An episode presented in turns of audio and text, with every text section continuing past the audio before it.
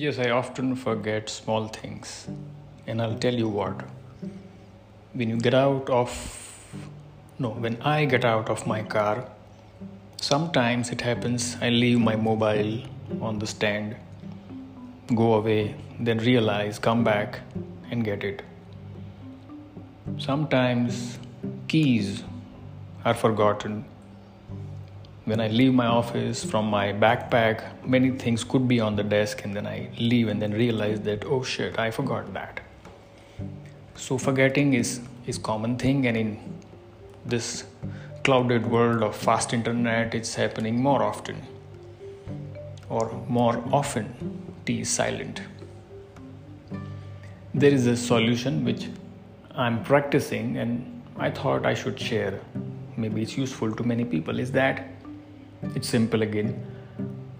Every time you cross a door, be it car, home, office, gym, somebody else's office, somebody else's home, anything, if it's a door, pause for two or three seconds, look back, and run through your mind if you are missing anything, have you left anything, do you need to pick up something?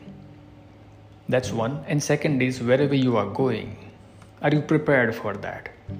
Going out for shopping, is the shopping list ready? Going to school, if your ID card is ready? Maybe your bottle of water, don't drink too much, but bottle of water is ready, so so on. Door and pause and think. Look back and look forward. It might take few seconds but it will save many hours probably. And this is very simple very uh, easy to get into practice gradually as we move forward. It will take a few runs. You will forget to pause at the door which is possible. But if you bring it into a routine practice it will become very much like a you know part of the game. Nothing special nothing too heavy. And it'll be fun. And maybe you'll earn credits for doing this, for remembering things for yourself and others. And that's kind of wonderful.